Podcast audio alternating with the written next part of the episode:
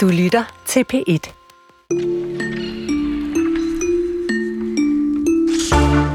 I 90'erne, der ville superstjerner som Naomi Campbell og Pamela Anderson, altså de ville hellere være nøgne end at gå med pels. Og i perioder, der var pels faktisk så kontroversielt et materiale, at der blev kylet rød maling efter kvinder på gaden, som havde pelsjakker på, og døde rotter efter modjournalister, som for eksempel den ikoniske Anna Winter. Siden er der også kommet kritisk fokus på almindeligt læder, og nu er fake læder, altså faux læder, blevet så hot, at det dukker op overalt. Men er det overhovedet med ansvarligt valg at købe tøj i falsk læder? Det spørger vi en ekspert om senere i den her time. Hvor vi også skruer tiden tilbage til 1949. Det var det år, hvor George Orwells dystopiske 1984 kom på gaden. Big Brother is Watching You, og altså en roman, der i den grad smittede af på populærkulturen på alle mulige, mærkelige, umulige måder, og inspirerede filmskabere og billedkunstnere og ja, stort set alt. I dag, der dukker 1984-romanen op i vores serie om bøger, der har brændt sig fast. Du kan lytte mere om sådan cirka 25 minutter. Og i studiet er Chris Pedersen og Jesper Dein. De fleste danskere kender nok bedst landets nye ligestillings- og digitaliseringsminister, som løb inde og investor i DR-programmet Løvens Hule.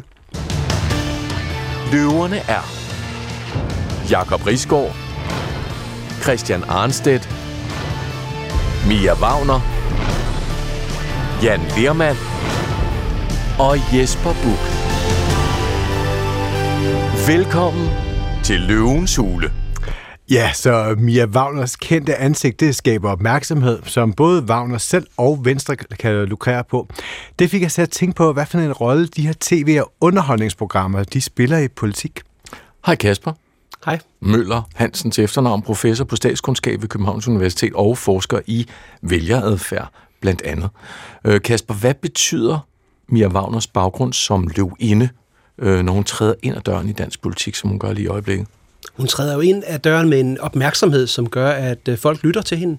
Øh, hun har en ballast for erhvervslivet, som også gør, at, øh, at det er et vigtigt brand for Venstre at, at kunne, øh, kunne signalere det til vælgerne. Så, så bare det at være kendt i den her sammenhæng øh, betyder altså noget, fordi det får folk til at lytte. Det er simpelthen en kamp om opmærksomheden fra vælgernes side. Så det er ligesom, jeg husker, øh, Biker Jens øh, Dogne Robert, der, ja, han kom ikke i Folketinget, men øh, trods alt.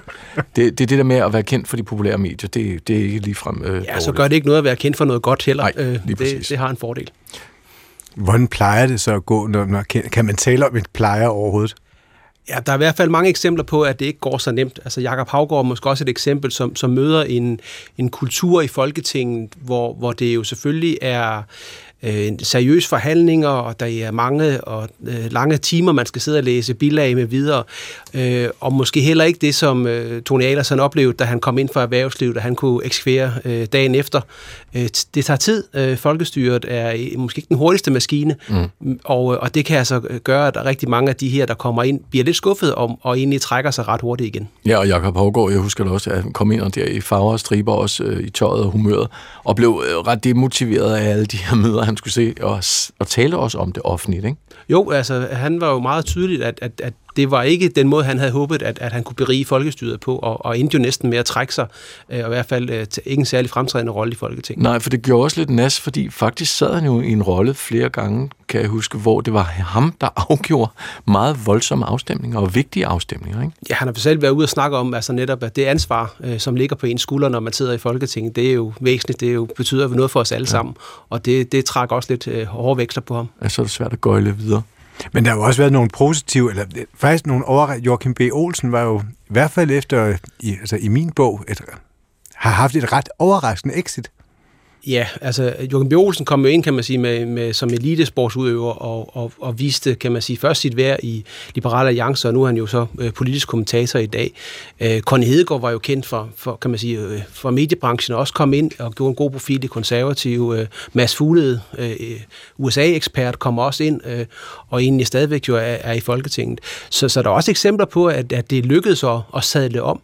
Øh, men jeg tror netop, at, at det kan være meget svært afhængig af, hvor man kommer fra, om det lige er fra Jakob Havgaard underholdningsbranchen, eller kan man mm. sige et, et, et erhvervsliv. Der er nok forskel på, hvordan man kan sadle om, og det kræver nok også lidt af sin mand og kvinde, hvis man øh, skal kunne håndtere det. Mm. Og nu taler vi om, om, om Mia Wagner fra Løvens Hule, en anden løve, der har været inde forbi, det er jo en mand i den grad kendt for erhvervslivet værksætter, Tommy Ahlers, en af Venstres helt store stemmesluger øh, fra 2018 til 2021. I august 21 der meddelte han, at han stoppede politik for at genoptage øh, sin iværksætterkarriere eller sin investorkarriere, og nævnte blandt andet kulturen som en af årsager til, årsagerne til, at han forlod Christiansborg. Lad os lige høre ham her.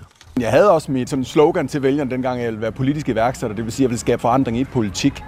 Og der må jeg nok erkende, at den politiske kultur er måske lidt for stærk til, at jeg kan forandre den. Og Kasper Møller Hansen, du er professor ved Statskundskab ved øh, Københavns Universitet, og du er inden for at tale om det her med, der sådan, når berømtheder træder ned ind i politik. Hvad er der i den politiske kultur, der gør det svært at træde ind udefra og forandre? Altså man kan sige, at, at, at det at, at, at kende politik er jo også et håndværk. Altså det er jo et spørgsmål om, at man går i, bliver kastet ud i en mesterlærer, øh, som, hvor man skal forstå trummerummen i Folketinget, procedurerne, hvordan bliver øh, lov til. Altså hele det er, er, er vores politikere jo trænet oftest gennem et langt liv, både gennem partiorganisation, måske har de endda haft et, et liv i kommunalpolitik, inden de kommer i Folketinget.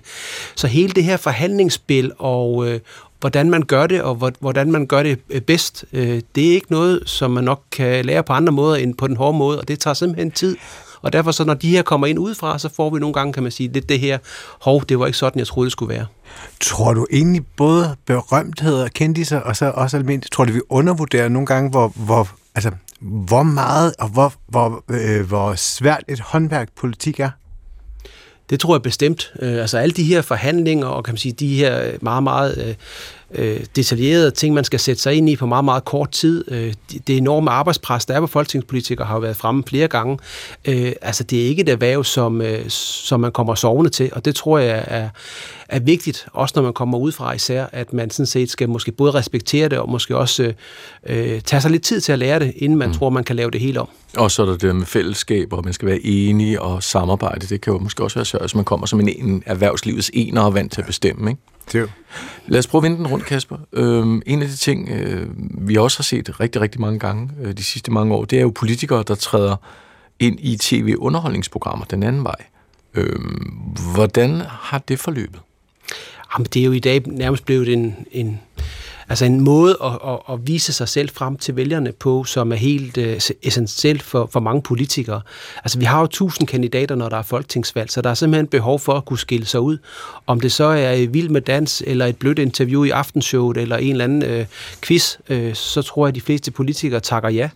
Øh, og, øh, og der er jo rige eksempler på øh, folk, der har altså rig, øh, øh, vild med dans, øh, Jarlov, øh, Christian Jensen, Astrid Krav, altså de har jo været en tur forbi, mange af dem.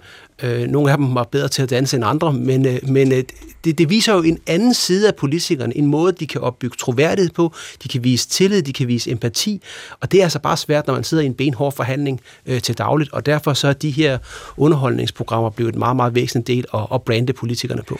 Men altså, udover at man kan jogge senaten, hvis man nu er inde i altså, et, et, et du skal sige, et quizprogram, eller man kan falde over sin egen fødder, hvis man er i et danseprogram i Vild med Dans.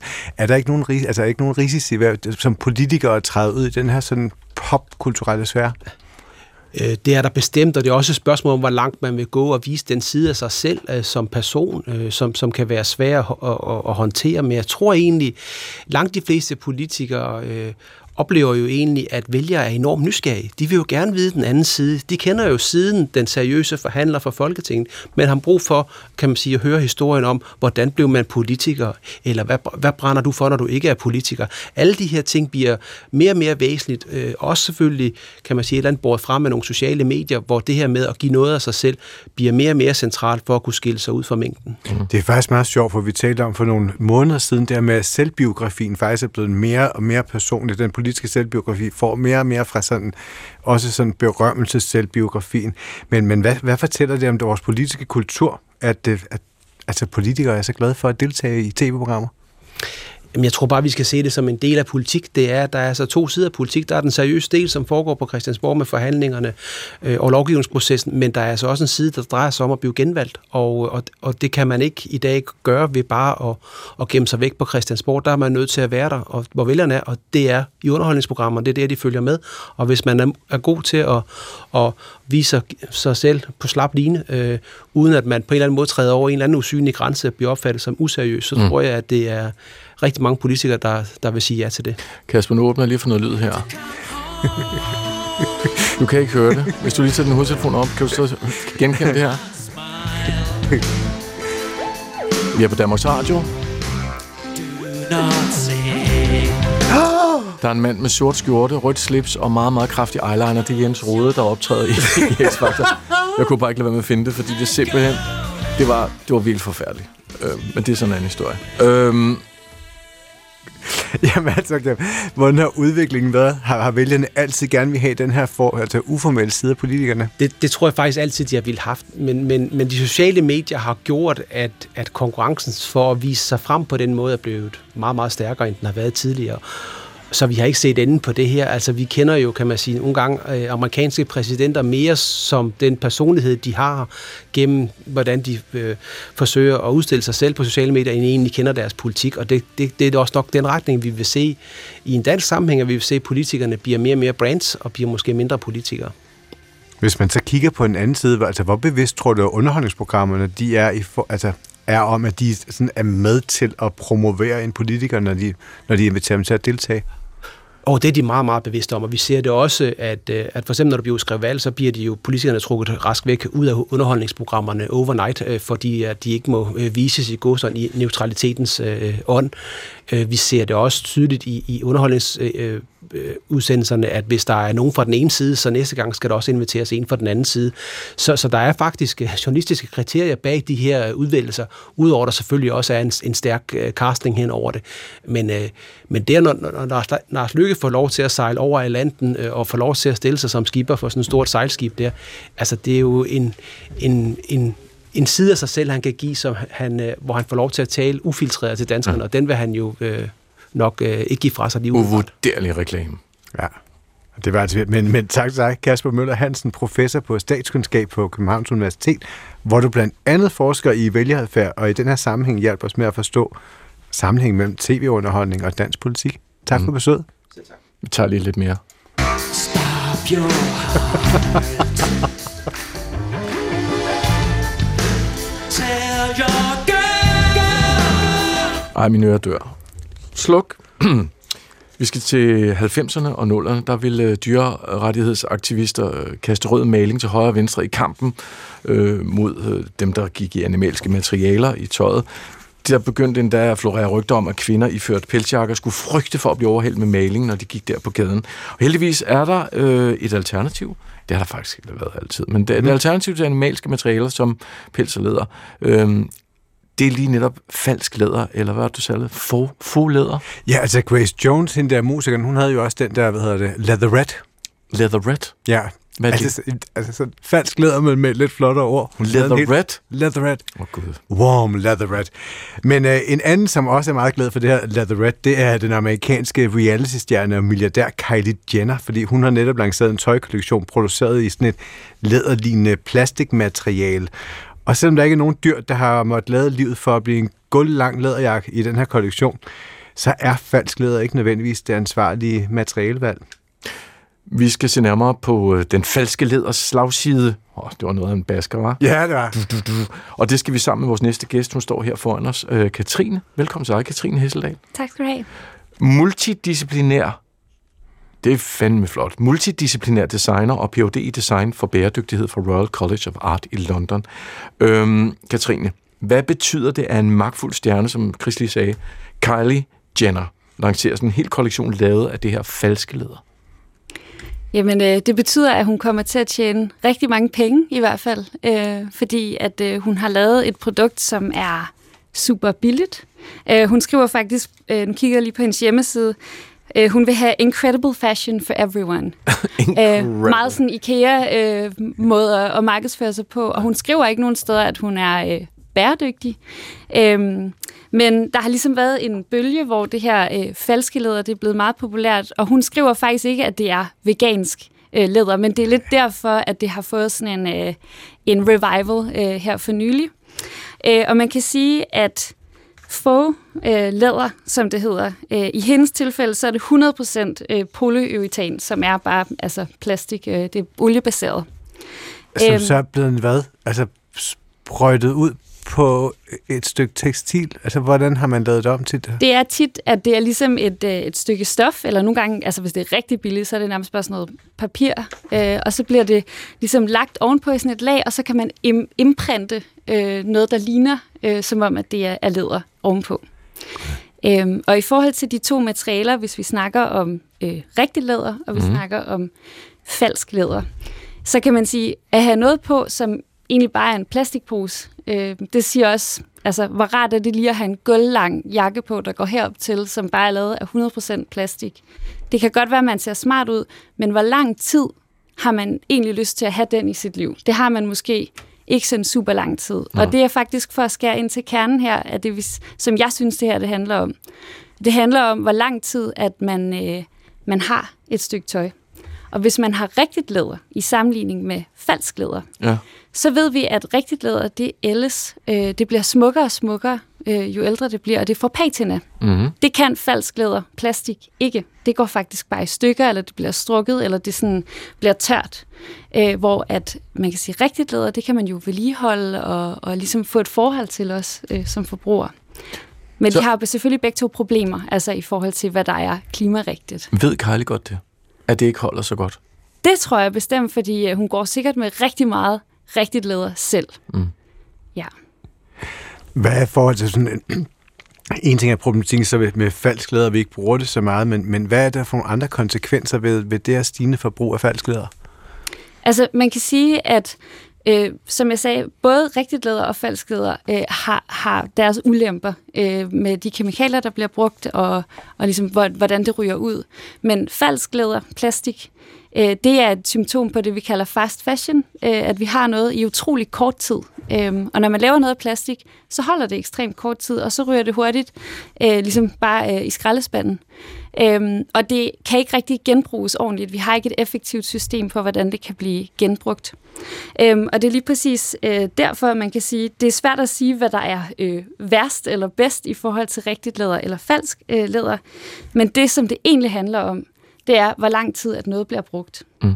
Hvor mange, nu står vi her og taler om det, og finder ud af, at det er faktisk en rigtig dårlig idé, Kylie, det skulle du lade være med. Hvor meget modstand møder hun, nu har du været inde på hendes hjemmeside, hvor meget modstand møder hun for den her kollektion? Fordi det er alt andet lige, alle andre går og genbruger plastik, laver møbler ud af det, vi snakker, vi kan bruge genbrugsstationer, vi skal sortere i 30 forskellige øh, beholdere. Jeg mener, hun må da have fået noget modstand for det her. Altså, hvad jeg har set, så er der udsolgt øh, rigtig meget af, af, af de ting, som er på hendes hjemmeside. Øh, så man kan sige, pengene ryger jo stadigvæk øh, i kassen. Øhm, så det er den ene ting. Og så den anden ting, det er, at altså, når jeg sidder og kigger på hendes hjemmeside, det er ikke fordi, hun markedsfører sig på at være bæredygtig. Øh, så derfor så er det også lidt sværere at få ørerne i, i maskinen, hvis man klart. ikke hævder... Hun har ikke, øh, løjet. Hun har ikke noget. sagt noget forkert. Øhm, altså nu har jeg ikke siddet sådan og finkæmmet nej, efter, om der står et sted et eller andet mm. med bæredygtig eller vegansk. Øhm, men ja. Mm. Så... Hvad skulle hun have gjort? i stedet for, det, er jo helt klart, at hun taber ind i noget her med, med at lave øh, beskytte dyrene og alt det Hvad skulle hun have gjort i stedet for at lave en kollektion af falsk læder, hvis du skulle bestemme? Altså, man kan sige, at hvis vi snakker om det her med hastigheder, at hvis nu hun skulle have lavet den her øh, halshøje, øh, gulvlange, kæmpe store, øh, der er jo vildt meget materiale øh, i, i meget af det, hun, hun laver, det er jo rigtig tungt, øh, så skulle hun have lavet det af noget, der kunne holde, for eksempel rigtigt læder. Det kan hun ikke, fordi så får hun kun solgt meget, meget få af dem, øh, fordi det skal jo være øh, billigt. Og det er, taber jo ind i en større øh, snak om, at øh, vores tøj er, er for billigt, og det bliver brugt for hurtigt. Mm. Øhm, og noget af det, jeg har kigget rigtig meget på i min forskning, det er det her grundlæggende øh, problem, at vi ligesom laver, øh, i det her tilfælde, kan man sige, Kylie Jenner har lavet en jakke, som egentlig øh, burde kunne holde måske i 20 år, hvis vi ligesom skal forsvare, hvor meget øh, CO2, der er blevet brugt og, på at lave den, og man, ja. kemikalier og materialer, øhm, så skulle hun have lavet den for eksempel af rigtigt læder. Fordi så er det også noget, folk betaler mere for, og som, som kan vedligeholdes, og som bliver smukkere med alderen. Øhm, så altså sådan, hvis jeg skulle bestemme på den måde. Men det, man også kan snakke om med tøj, og som jeg har kigget på i min forskning, det er det her med, hastigheden, hvormed noget ændres, og kan vi begynde at analysere tøj som lavet af komponenter. Hvordan ændres? Altså, så man kan sige, øh, hastigheden, hvormed det ældes. Så for eksempel, så kan man sige, en regnjakke, det er et rigtig godt eksempel, hvor mm. at lynlåsen, det er tit det, der går fast i stykker.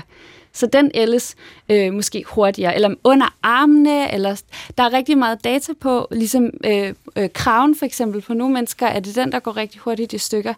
Øh, vi lavede et øh, forsøg øh, faktisk med en producent, øh, som laver regnjakker. Ja. Og de havde en øh, sort og en orange regnjakke. De har lavet præcis samme materiale, præcis samme produktionsmetode, samme CO2-aftryk. Øh, den sorte jakke, den regnede de med kunne holde 15 år, og den orange jakke måske 3. Hvorfor? Det er fordi, den der er så grim, jo. Det er på grund af farven, Ja. og farven er mode. Nå, det er det. Så lige så snart du har en del, i det her tilfælde farven, eller et lag, som er hurtigt, og som dør på grund af mode, mm. så ændres spillereglerne for, hvordan Ja. at man er bæredygtig. Og det, jeg så har forsøgt at gøre øh, i min forskning, det er, hvordan man kan tænke de her komponenter eller dele øh, af et stykke tøj, øh, sådan så at de langsomme dele, i det her tilfælde på regnjakken, så det er den indre, øh, ligesom funktionelle del, som skal holde dig tør og varm, den lavede de i et materiale, og gjorde sig rigtig umage med ligesom at, at, at lave gode, højkvalitets detaljer på den. Og så havde de faktisk en vest, som kom udenpå, som var i et super, øh, hvad skal man sige, øh, op, hvad hedder det, recyclable, altså at man kunne hurtigt genbruge Ja. ja. materialet, øh, som var måske 10% af det samlede materiale, og det havde så en farve, som man hurtigt ligesom kunne udskifte. Og på den måde, så tillod det hurtige lag, det langsomme lag, at få lov til at leve rigtig længe. Jeg forstår. Hvad hvis man så rigtig gerne vil have et par PVC-bukser? Ikke at jeg vil have det, men hvis jeg nu rigtig gerne... Altså, hvordan vil jeg så splitte det op? Hvad vil du tænke over der? Hvis det var et par jeans i sort, shiny PVC. Altså, PVC i sig selv, hvis du har 100% noget, der er lavet af PVC. For mm. Mhm. det første, øh, god fornøjelse, fordi det er jo ligesom at gå rundt med en, i, i en plastikpose. Øh, og, men for det andet, så kan man sige, PVC, det ældes også rigtig dårligt. Altså, så det vil sige lige meget, hvor godt man ligesom lavede de der PVC-bukser. Altså, så, så, så er det ikke et super godt materiale, hvis du gerne vil have, noget, have det i lang tid. Nej. Og det sjove er jo så, at normalt så kan man jo se mode fra der er 20 år gammel, kan man se en genbrug. Men de PVC-bukser, jeg gik rundt med fra diesel i årene 1996 til 2001 i forskellige farver, de er netop ikke ude, altså, de ligger ikke i nogen Døde. genbrugsbutikker nu. Nej. Nej, jamen altså, og det er jo lige præcis det, at hvis man går i en vintagebutik og finder noget, som er lavet i sådan noget som uld og læder, eller sådan en gammel tweedjakke osv., hvor det har sikkert også kostet rigtig meget at lave det, og den har også været dyr, dengang man skulle købe den fra ny. Mm. Men der var bare en anden prioritet, der var en anden forståelse af, hvad, hvad, hvad tøj er for os, og det, mm. det er det samme, vi snakker om med madvarer også, mm. at øh, kød, jamen det må man betale for. Ja. Læder må man også betale for. Katrine Hesseldahl, du, øh, du har en Ph.D. i design for bæredygtighed. Mm. Hvis du nu er rådgiver for Kejle her, vi taler om, der laver de her øh, udulige øh, lederefterligninger. øh, hvis du er hendes rådgiver, hvad vil din anbefaling så være til hende og andre virksomheder? Altså ud over den her, jeg kan godt se det der for mig, hvor du skulle... Komponenten, Komponenten den er, meget er ret fed, altså så lynlåsen kan blive skiftet, eller hvad fanden ved jeg. Altså et eller andet, er det godt, det lidt mere modulært øh, tøjet, ikke? Hvad, hvad, hvad er din anbefaling så? Altså, man kan sige, lige præcis den her lange jakke, som vi bliver ved med at tage fat i, den er faktisk øh, det perfekte eksempel på noget, der er løst rigtig dårligt i forhold til, der er sindssygt meget materiale i den, men det er noget materiale, som vi ved kommer til at dø om tre år. Ja. Så det første, hvis jeg skulle snakke med hende om den her jakke, det er enten lad være med at lave den, fordi dine kunder kommer ikke til at købe noget, der koster over 3.000 kroner, så drop det. Mm. Øhm, eller også, så må de simpelthen skifte materiale, og så finde et lædermateriale, og så se, om, om de vil betale for det. Hvis ikke hun kan det, så kan hun begynde at skille den op i komponenter, som jeg siger, at, øh, men det er jo bare sådan en lang sort, altså en sort ting, så det, det ved jeg ikke rigtigt. Jeg tror mere, jeg vil råde hende til øh, enten at lade være, eller sætte prisen op, og så skifte materiale. Mm. Ja. Og så kan man sige, at den her diskussion omkring falsk læder, det var også en samtale, vi kom ind på herinde, fordi man ser det i rigtig mange butikker nu, men, men dit råd er måske i virkeligheden også for, for os på forbrugere, hvis man vil være ansvarlig. Måske gå en Det er moderne, det er det, du siger. Altså falsklæder er moderne. Det er meget moderne. Nå. Det hænger i alle butikker lige Nå, nu. nå. Men at gå en bue udenom, eller i hvert fald vurdere meget vurdere, hvor meget materiale der er inde i. Men også hvis der er et tilbud, lad os sige, ej, nu vil jeg ikke nævne nogen, men i de her fast fashion billige butikker, man kan også bare tænke sig lidt om, okay, der er 10 øh, et eller andet t-shirts og fake leather, et eller andet jeans mm. øh, på tilbud. Jeg fylder en hel pose, en bærepose for 200 kroner, og så tænker, fedt, nice for mig. Men hvor lang tid kommer man lige til at gå med det her? Og det er der fejlen ligger, så det er også noget med bare sådan vurdere, hvor meget materiale har jeg lige her foran mig. Mm. Og det er jo volumen. Altså, Det blev det sidste ord i den her øh, fake lædersnak. øh, Katrine Hesseldal, tak fordi du kom. ja, tak. Multidisciplinær, det er fedt at sige, designer og Ph.D. design for bæredygtighed for Royal College of Art i London. Og hvis du, kære lytter, er mere interesseret i forbrug og bæredygtighed, så kan du med fordel lytte til øh, et indslag, vi havde sidste torsdag. Øh, går den artige forbruger i genbrugstøj. Det kan streames inde på DR Lyd.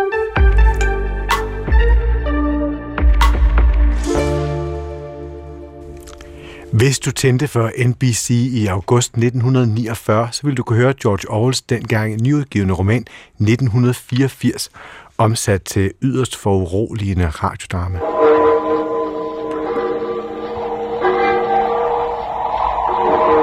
The clocks of London are striking 13. On this cold April day, you hurry to escape the vile wind. You slip quickly through the glass doors of Victory Mansions, though not quickly enough to prevent a swirl of gritty dust from entering along with you. Romanen 1984, den handler om Winston, som arbejder for Ministeriet for Sandhed, hvor han løbende opdaterer gamle dokumenter og avisartikler, så de passer til den sandhed, der dikteres af partiet. Men Winston længes efter frihed, også selvom konsekvenserne de er enorme. Romanen det er noget af en redselsvækker, hvor den alt overvågende Big Brother har bevæget sig ud af romanen og er blevet en, faktisk et fælles symbol, som de flere, fleste af os moderne mennesker forstår på tværs af nationaliteter og generationer. Og derfor så er romanen også inspireret alt fra David Bowie til Apple og digtere og filosofer, reality-tv og, og filmskabere. Og er man først gået i gang med at læse 1984, så er det svært at, ikke svært at forstå, for det er nærmest umuligt at lægge fra sig. Og sådan var det også for Chris Lillenberg Halstrøm. Chris er designer og billedkunstner og skrev til os efter at have hørt et afsnit af vores serie Bøger, der har brændt sig fast. Og 1984 den har sat et markant aftryk på Chris' tilværelse. Og lad os starte med at høre et citat fra romanen. Det han skulle begynde på, var at føre dagbog. Det var ikke ulovligt. Intet var ulovligt, da der ikke længere var lov. Men hvis det blev opdaget, var det sandsynligt, at det ville blive straffet med døden. Eller i det mindste med 25 år i en tvangsarbejdslejr.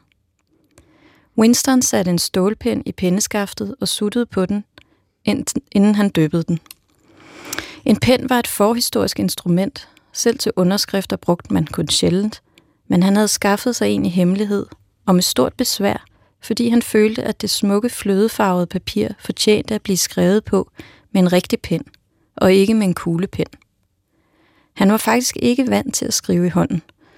Når det ikke drejede sig om meget korte notater, plejede man at diktere alt til taleskriveren, men det var naturligvis umuligt i dette tilfælde. Han dyppede pennen i blækket og tøvede så et øjeblik. En skælven gennemrystede ham. At sætte pennen til papiret var den afgørende handling. Med små klodsede bogstaver skrev han så 4. april 1984. Hvorfor har du valgt det her citat?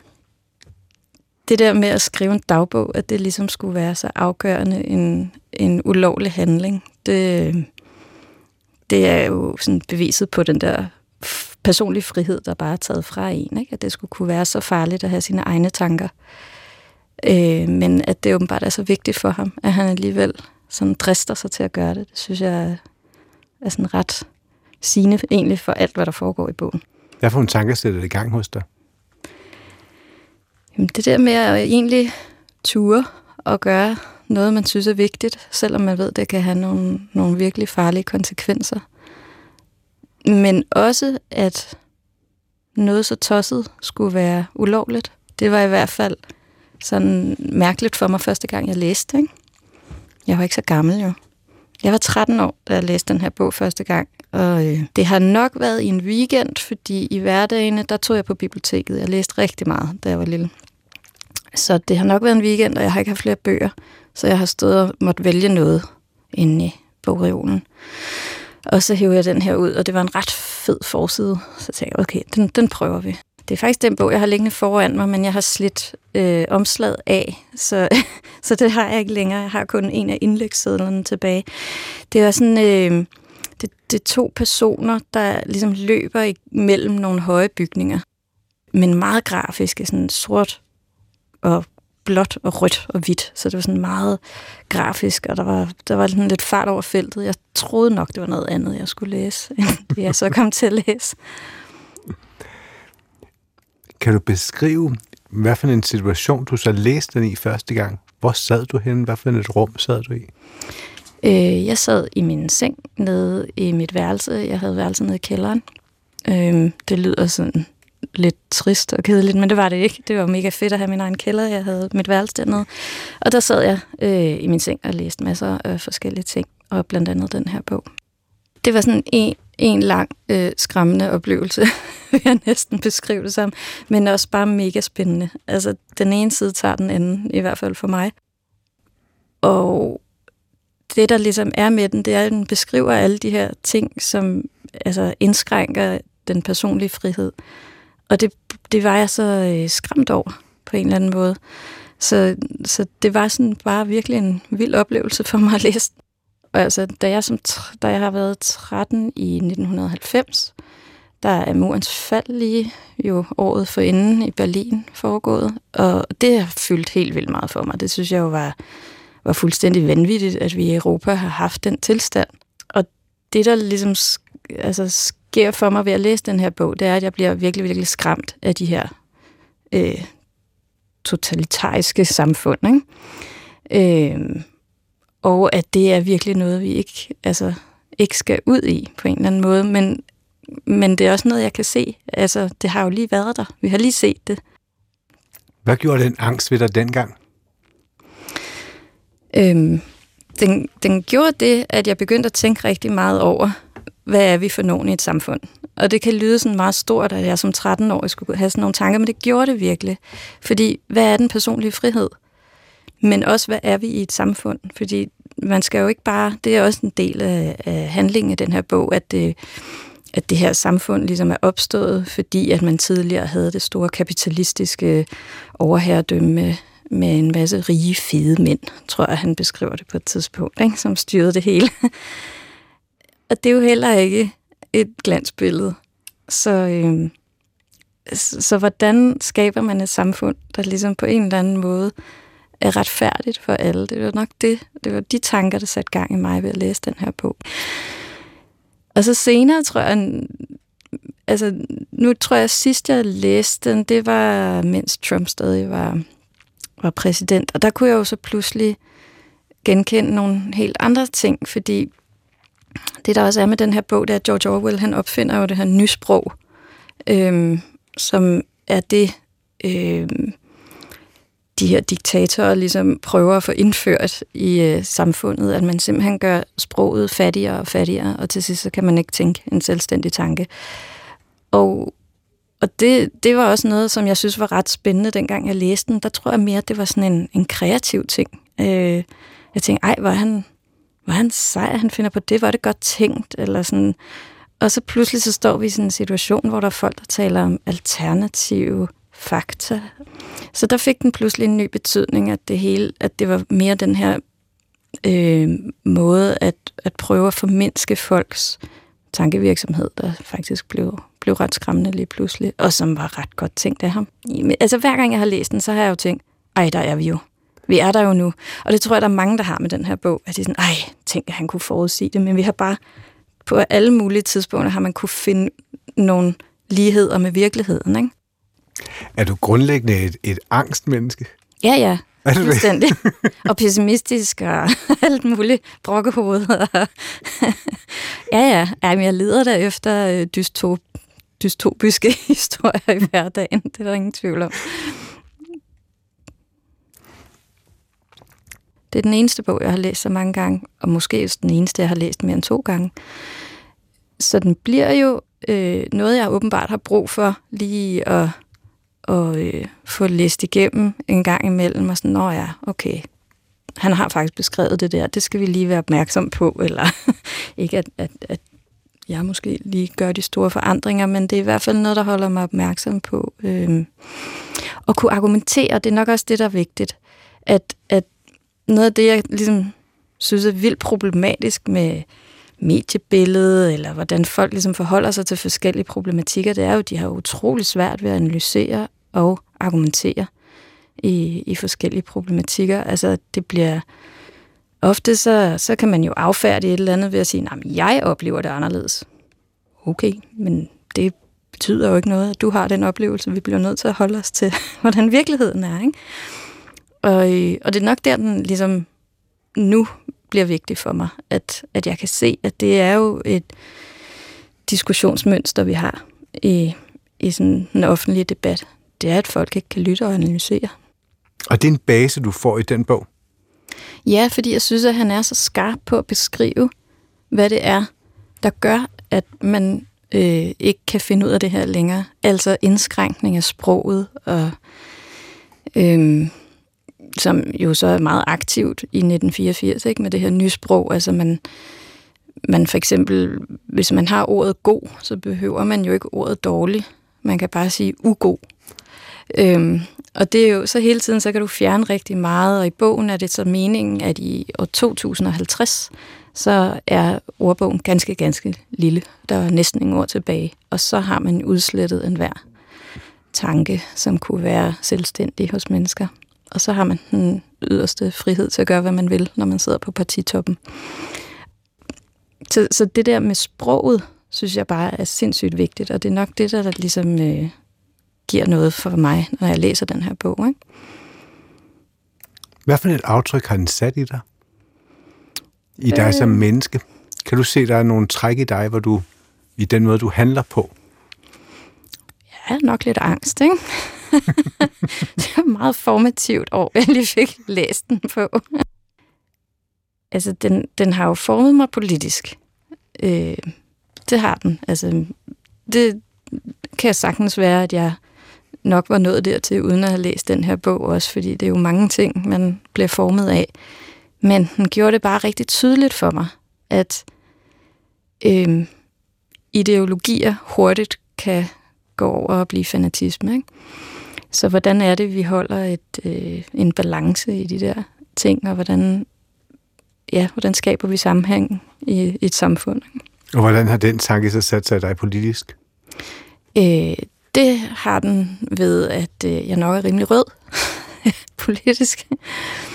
Øh, men, men at vi simpelthen, at, at vi er fælles om et samfund. At vi alle sammen hjælper til. At vi skal lytte til hinanden, og vi skal kunne være forskellige, selvom vi er en del af det samme øh, samfund. Vil du have lyst til at andre læse den som 13-årig? Ja, jeg vil elske, hvis alle læste den som 13-årig. det er godt at blive lidt skræmt, når man er teenager, tror jeg. Og ligesom kickstarte noget, ikke? En interesse for, ja, for samfundet i virkeligheden. Og det fortalte altså Chris Liljenberg Halstrøm i vores serie Bøger, der har brændt sig fast. Og hvis du nu har en bog, der har formet dit liv på en eller anden måde, så vil vi rigtig gerne høre fra dig her på Kulturen. Øh, og du kan bare sende en mail til kulturen kulturen Og så vil jeg lige fortælle, at 1984 den blev nyoversat i 2021 af Rasmus Hastrup for forlaget Lindhardt og Ringhof. Alle talnørder, politiske talnørder, er helt oppe at ringe, for hvad skete der i dag? Jo, den nye finanslov blev offentliggjort af en helt flok glade politikere. Øh, regeringen stod der 10.30 i formiddags og præsenterede finansloven for 2024. Finansminister Vammen havde første ordet, så kom kulturminister Jakob Engel Schmidt, og han knyttede også et par ord til den nye finanslov. Det her var præcis, hvad vi ville, da vi stiftede Moderaterne, og senere var med til at indgå i en regeringsdannelse hen over midten brede aftaler, der samarbejder om det, der er rigtig vigtigt for danskerne. Og det gør vi i dag. Tak til kollegaerne fra alle Folketingets, næsten alle Folketingets partier for at være med i en utrolig bred finanslov. Som kulturminister er jeg også utrolig begejstret for et meget pænt løft til kulturaktiviteter i hele landet, som forhåbentlig kommer til at glæde danskere lige fra, fra Skagen til Gæsser. Og det sagde altså kulturministeren til pressemødet her til Finansministeriet i formiddags. Og regeringen, det er altså, ja faktisk alle partierne, undtagen enhedslisten, det er dem, der er med i aftalen. Og der er afsat 1,1 milliarder kroner til kulturområdet i finansloven. Men hvordan er de her penge prioriteret? Det er det, vi skal tale om nu. Velkommen til dig, Jennifer Frydensbjerg Lehmann, journalist på, på Kulturmølleren som mediet. Hej. Ja, tak. Hej. Hvordan vil du karakterisere det fokus, som Finansloven 2024 har inden for, for kulturområdet? Altså umiddelbart er det mit indtryk, at der ikke er tale om en lov, der går ind og sætter nogle nye store ambitioner op om at udvikle, øh, eller i hvert fald stimulere ny udvikling på kulturområdet. Der er mere tale om, at man er gået ind og har forsøgt at lappe nogle, nogle relativt store huller. Øh, mest tydeligt jo måske i hvert fald på filmområdet, hvor øh, der er afsat 40 millioner kroner til ikke at sikre nye tiltag eller udvikling eller noget andet, men simpelthen bare til at sikre, at hele branchen ikke går øh, kollektivt konkurs, kan man sige, inden øh, kulturbidraget så kommer og redder det hele, måske, måske mm. ikke, fra 2025. Og det er bare et eksempel blandt mange på, at der er en eller anden form for sådan hullukning i den her øh, finanslov. Og så er den udover det også meget museumstung. Altså ud af de her knap 450 millioner, som man har fordelt som noget nyt her øh, med den her aftale, der går 400 millioner af dem til museums- og kulturarvsområdet, mens det kun er de der knap 45 millioner, der går til musik og film og tv. Mm. Hvad får ellers penge? Lad os se på nogle af tallene. Hvad, hvad kan du ellers fremhæve? Altså ud over film og museer. Mm. Øh, altså der er kun to øh, små musik, øh, lokale tiltag kalder de det, ikke? som sammenlagt øh, tegner sig fra 4 millioner kroner. Det er et øh, olborgensisk big band, der får 2 millioner kroner for at kunne overleve. Og så er det Copenhagen Phil, der også modtager 2 millioner kroner, mener jeg. Men det er altså små fisk i en stor pøl af museumsbevillinger, ikke? Og så det her med at lukke huller, som du, som du taler om. Altså, kan man se det andre steder? Ligger det måske også i forhold til, til hvordan museerne de får penge? Ja, det gør det jo i den grad. Det er jo bare endnu et eksempel, kan man sige. Man står jo over for at skulle lave en uh, museumsreform. Det har I sikkert også snakket en masse om. Mm. Og det er jo noget, der fylder rigtig meget i museumssektoren lige nu. Um, det er de 100 millioner kroner, uh, det har de sat 100 millioner kroner af uh, årligt de kommende tre år, mener jeg, fra 2025 til 2027. Og det, de skal, er jo sådan set ikke at gå ind og øh, give nye penge, som skal resultere i nye resultater eller nye udstillinger eller noget af den stil. De skal simpelthen bare gå ind og kompensere de museer, der står til at miste en ret betragtelig del af deres tilskud mm. i forbindelse med den her reform. Oh. Så der er jo igen noget, noget lukning af noget huller. Det kan jo være nødvendigt, og det er også noget, jeg oplever, som jeg har set i dag, at flere ligesom har været ude og udtrykke, at de værdsætter. Men ikke desto mindre er det jo ikke, fordi det sådan markerer, at man vil noget nyt og ambitiøst. Mm. Øh, Italien har gjort det, Frankrig har gjort det, altså givet en, øh, en kulturcheck penge på forskellige måder, forskellige mo- modeller.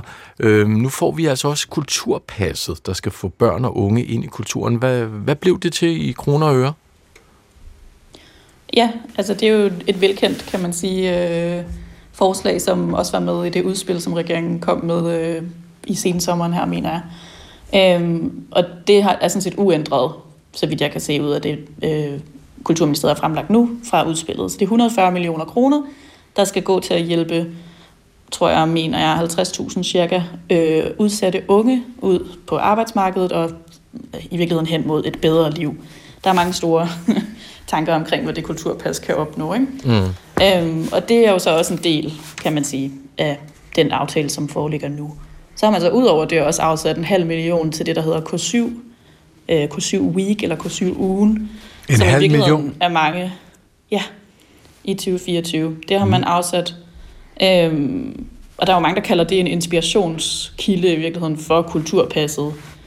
Det består jo af, at man en, i uge 37 hvert år øh, sender alle, 18 og 27, med alle unge mellem 18 og 27 øh, gratis på en række museer over hele landet. Øhm, og den er, man kan sige, K7 Week er jo så på den måde blevet begunstiget, samtidig med, at man også vælger at i gang sætte det her kulturpas. Øh, og det er sådan lidt spændende at se på, at det er egentlig et, et stort fokus, ser jeg det, øh, som fra kulturministeren. At man rigtig gerne vil ind og arbejde med de her målrettede kulturgaver i virkeligheden, ikke? til nogle specifikke grupper. Og hvis man så lige, altså så faktisk giver noget opmærksomhed til noget af det, som ikke har fået så meget opmærksomhed, altså, altså hvor, hvor der ikke er blevet fokuseret hen? Ja, som jeg sagde tidligere, så er, altså, nu har der været et kæmpe fokus på museer i den her øh, aftale, og så i mindre grad film og i endnu mindre grad musik. Men det betyder også, at der er masser af områder, der ikke har fået nogen opmærksomhed overhovedet. Øh, for eksempel scene, scenekunst. Øhm, det er jo helt fraværende, kan man sige, i den her finanslovsaftale. Det er det simpelthen. Så er der også, ja, der er ingen tiltag på, på scenekunstområdet, så vidt jeg har registreret. Øhm, og det er ellers noget radikale på øh, tidligere i år har været ude omkring øh, med et udspil, hvor de har haft nogle ret vidtgående tiltag øh, på både musik, litteratur og scenekunstområdet, uden at jeg sådan lige kan redegøre for det på, på stående fod nu i detaljer.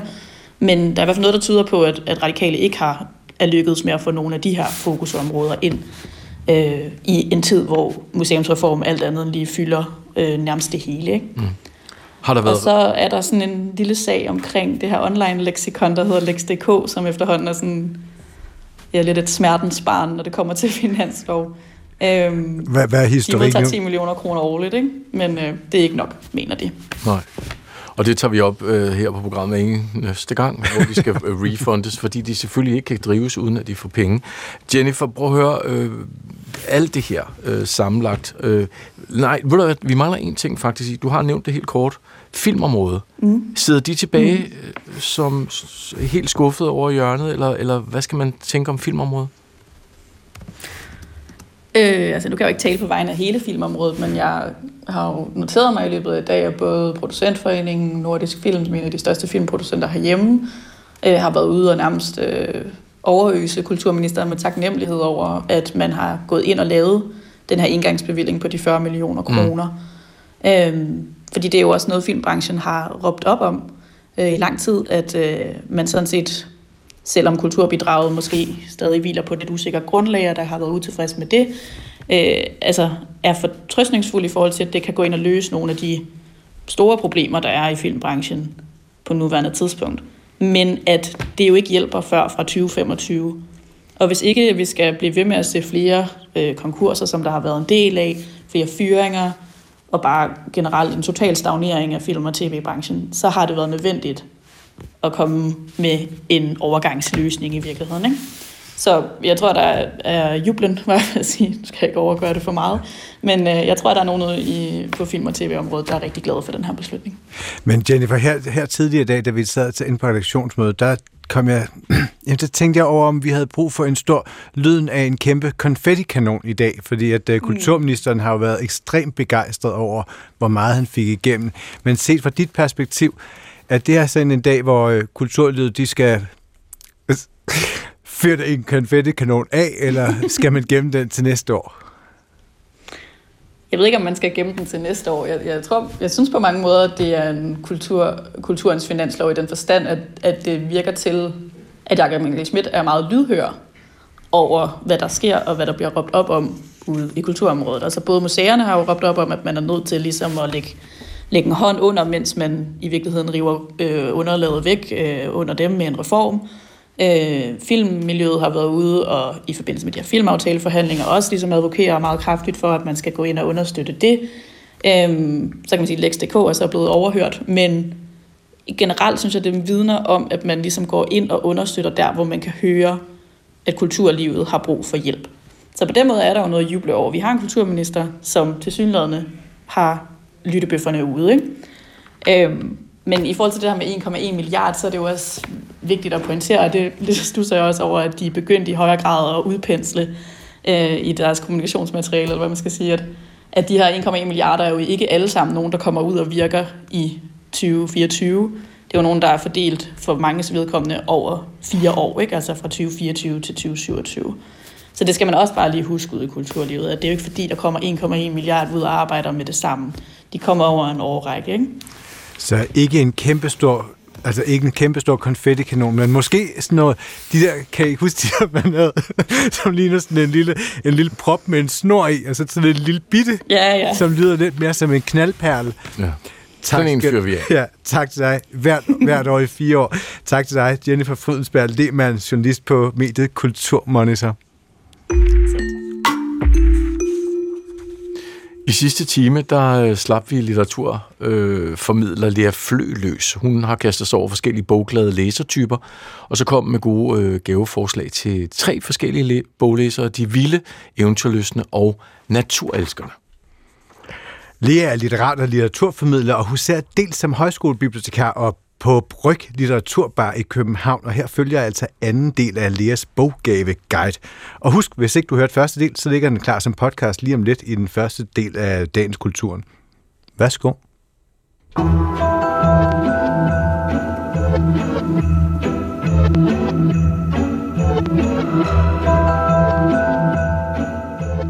Jeg går videre til den, øh, den klassiker, den, den, den kvalitetsbevidste, kan man sige. Det er jo ikke, fordi der ikke er kvalitet i de andre her, men jeg tænker, de der, der, der vil have det bedste af det bedste litteratur, det skal være god litteratur, det skal være et godt sprog, som ikke bare sådan går ud af landevejen, som ligesom har noget på spil og, og så videre. Og der har jeg faktisk taget en lille, en, øh, en, et nyt forfatterskab for mig øh, med, nemlig øh, Antonio Di Benedetto.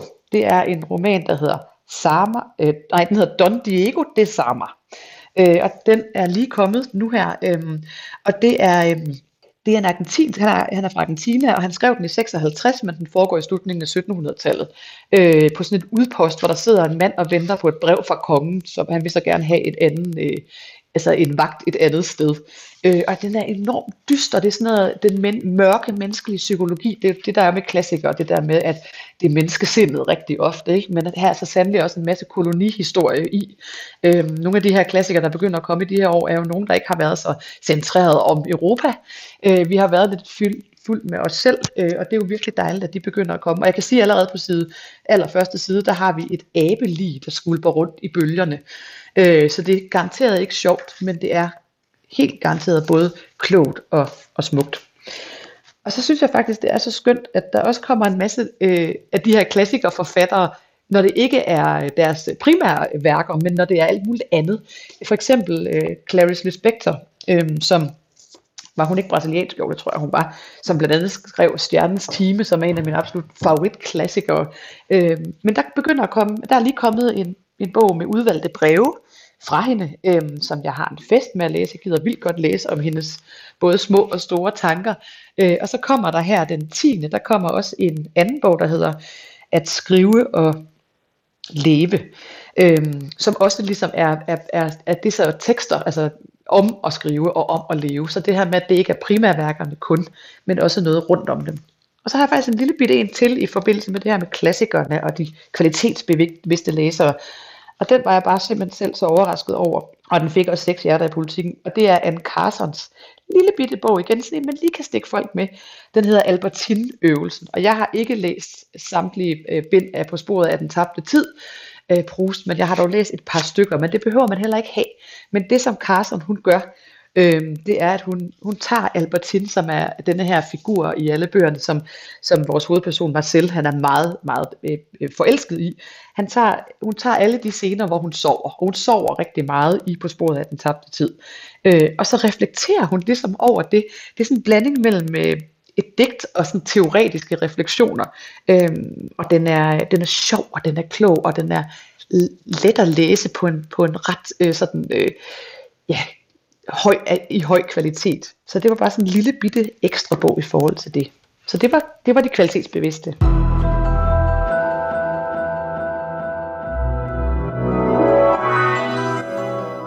Lea Flø, det er jo altså om at, at grifle ned her undervejs. Hold da op. Øhm, lad os øh, kaste os over den sidste læsertype, som, øh, som du har set på. Hvad, hvad, hvad er det? Hvem er det?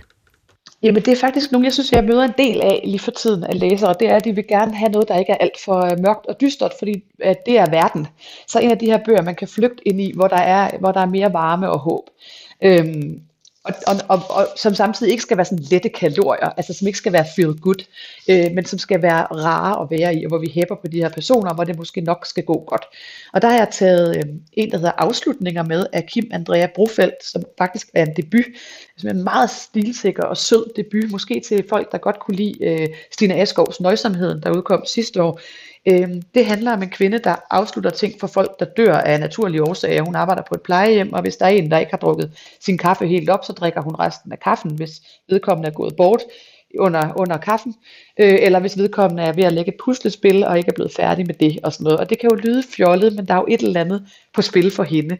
Og vi, får, vi møder nogle meget, meget, meget søde mennesker, som man virkelig sådan hæpper på. Der er også et spor med en ret spændende sådan familie, hendes egen familiehistorie, hovedpersonens, med en 68 far, som har været rockstjerne, og som nu er blevet altså ægte gammel. Det bliver det jo i de her år, 68'erne. Øhm, virkelig sød, let, let læst, øh, rar at være i, på trods af terminal syge børn og alt muligt, men, men på en eller anden måde, så er der bare et håb og en, en menneskekærlighed i den her bog, som jeg synes er, er vidunderlig.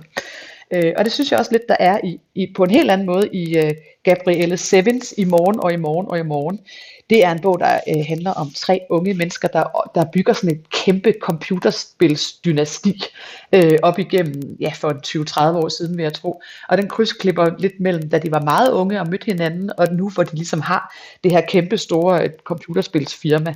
Det er også en bog, der er let at læse, men med nogle ekstremt nuancerede personer i, faktisk, øh, som man virkelig holder af og lever med længe, for det er en tyk bog. Og det er også en bog, man både kan give til, den computerspilsglade teenager, men også bare give til folk, der gerne vil, vil, vil holde med nogen og blive taget med ind i den her verden af venskaber og hvad skal jeg med mit liv? Og, og selv refleksionerne over computerspil er enormt sådan spændende for os, der måske ikke nørder computerspil særlig meget, men det er også refleksioner over kunst, eller refleksioner over at være passioneret over noget osv. Og, og til allersidst i de hjertevarme, synes jeg faktisk også lige, der skal en, en digtsamling med, nemlig Patrizia Cavalli.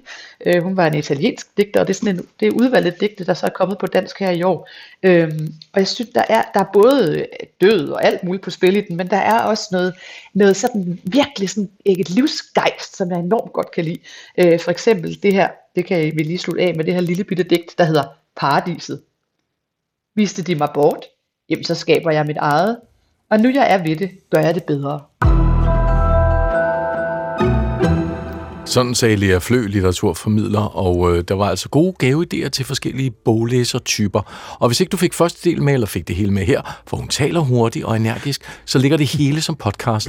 Du søger bare på kulturen. Det ligger der for sådan cirka kl. 17. Ja, jeg skal det hjem og lige skrive min ønskeliste, tænker jeg. Jo, du kan roligt gøre det. Ja. Du har styr på det.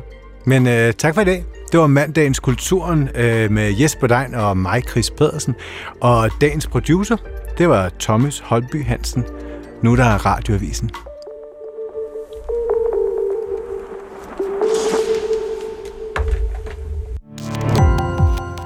Gå på opdagelse i alle DR's podcast og radioprogrammer. I appen DR Lyd.